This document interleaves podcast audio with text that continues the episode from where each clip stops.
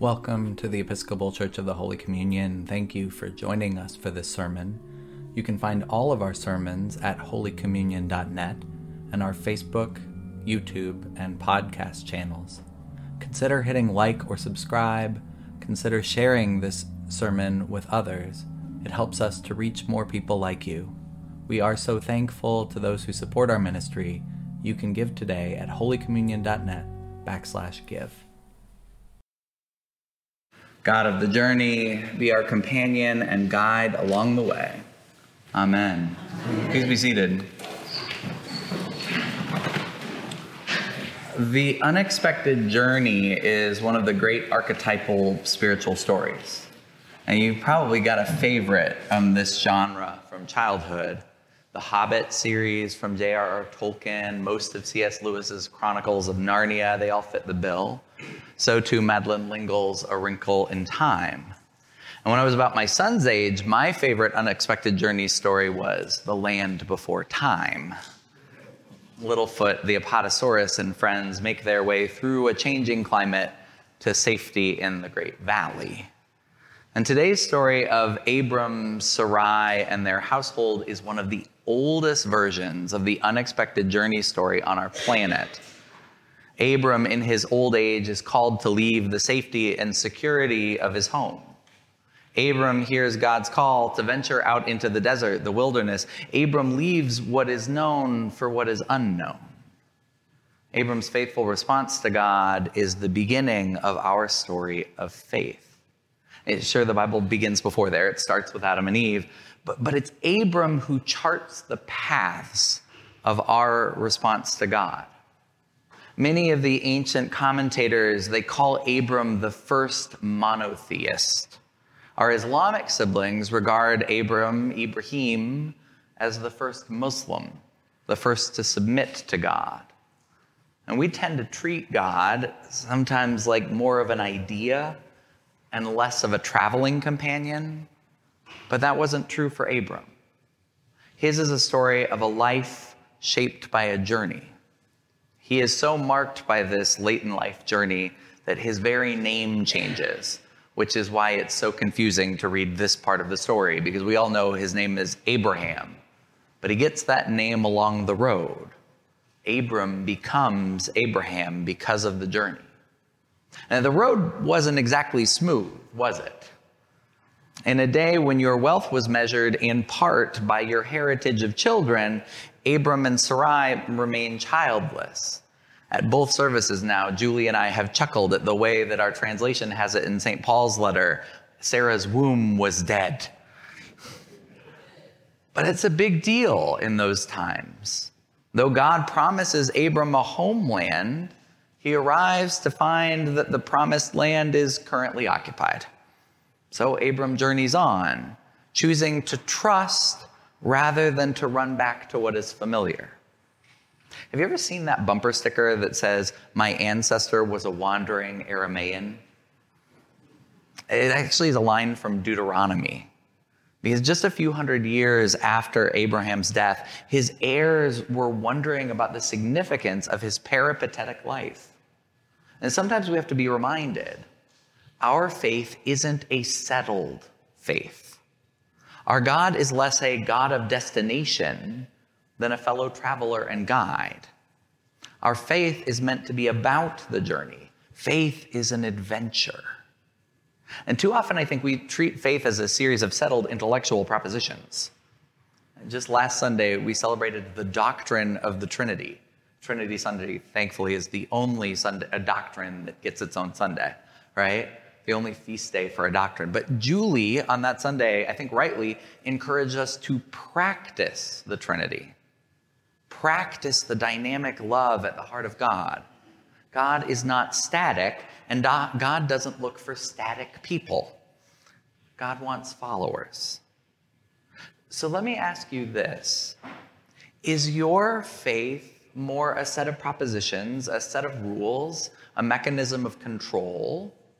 Or is your faith an invitation on an adventure? I know this, it's a false dichotomy. Faith should be a little bit of both. Good faith has some rules that help prepare us for the journey, but I think too many in our world treat faith just like a system of ideas or a hard set of rules. And faith has been used to hold power over ourselves and over others. Let me give you an example. Howard Thurman, the legendary preacher, mystic, and mentor to many of the civil rights leaders, including Dr. King, he used to tell stories about his grandmother, Nancy Ambrose.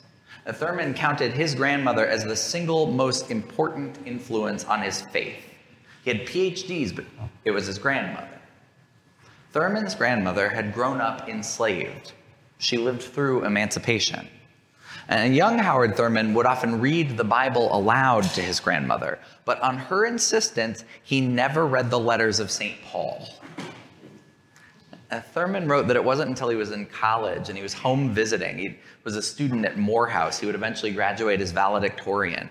Uh, but he was home visiting and he finally had the courage to ask his grandmother why she wouldn't let him read anything to her from Paul.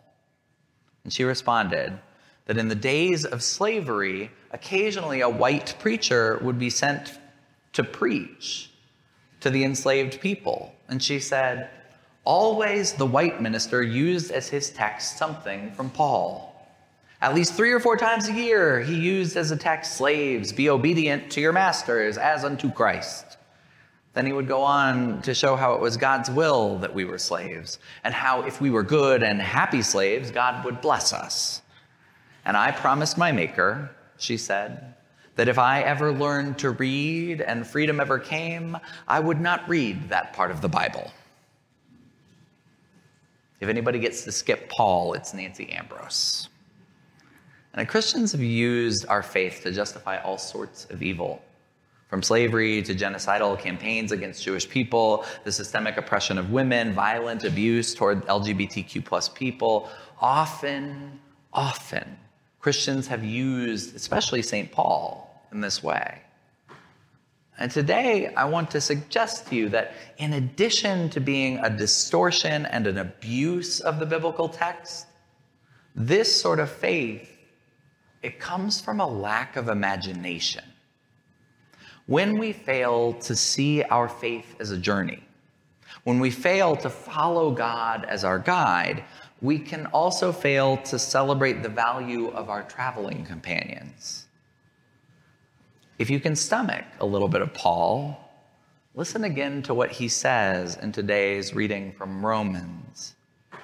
The promise to Abraham and his descendants that he would inherit the world didn't come through the law, but through the righteousness that comes from faith. Even for St. Paul, that old curmudgeon, faith isn't about strict legalistic obedience. Faith isn't control, faith is something else. I've said this to you before, but the opposite of faith, it isn't doubt. It's not. The opposite of faith is certainty. You can't have faith when you are certain about something. Faith has to include room for doubt, has to have an element of doubt, or it's not faith. And faith is a more dynamic word. It's not a static belief. Faith is not simply putting stock in an intellectual position. Faith is more akin to our word trust.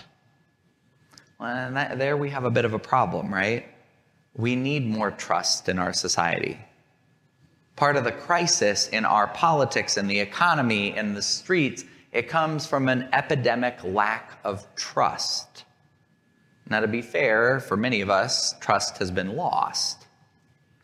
I know there are a number of people in this church who stand with one foot just a little bit out the door. Many people end up here because their trust was violated by another church institution. I know that trust can be lost. Trust can be lost, but trust also can be practiced. And especially for those of us who have been let down by an institution, sometimes we need a little practice. We have to choose to trust. We have to choose to lean into relationship. We have to choose to let down our guard, at least a little. Now, not all trust has to be blind. You can and should have some safeguards, but if you spend your life waiting to be disappointed, you're likely to find all the disappointments you were expecting. If you give people the benefit of the doubt, if you choose to trust, if you choose a little faith, you might be surprised when folks show up. You might be surprised when the Spirit of God shows up too and invites you on a new adventure. In order to have faith, you have to have some doubt. You have to know that the road will be bumpy. You have to know that the odds are not forever in your favor. Faith is a decision to trust, a decision to go, a decision to venture something new. And you can feel this tension in the collection of short stories from Matthew's gospel, can't you? But about four gospels in a row, just little short ones, right? And Jesus calls a tax collector. He eats with sinners. He allows an unclean person to touch him. He approaches a dead body. Jesus goes just about everywhere you are not supposed to go. He calls followers he shouldn't call. Jesus violates rules and customs, and the people respond. And the religious establishment, of course, has some questions. But the people who are suffering, the people who have been excluded, those people are drawn into a relationship of healing trust. And then Jesus leads them on down the road. Like Abram and Sarai, Abraham and Sarah, Jesus' story follows that archetype of the unexpected journey. No one would have anticipated a Savior to rise up from Nazareth.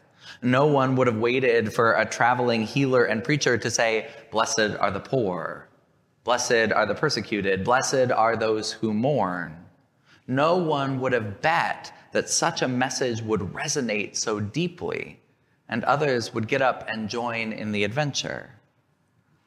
There's a reason that the unexpected journey is an archetypal story. These stories speak deeply to our souls. And the question I have for you today, Christians, is this Is your faith an adventure? Do you trust God to lead you despite your failings, despite the odds? Is your faith a list of beliefs you are supposed to hold, or is it something more? Do those beliefs help you find a pattern through which you might look up at the night sky, chart the stars, and imagine the journey on which God might lead us next? Amen.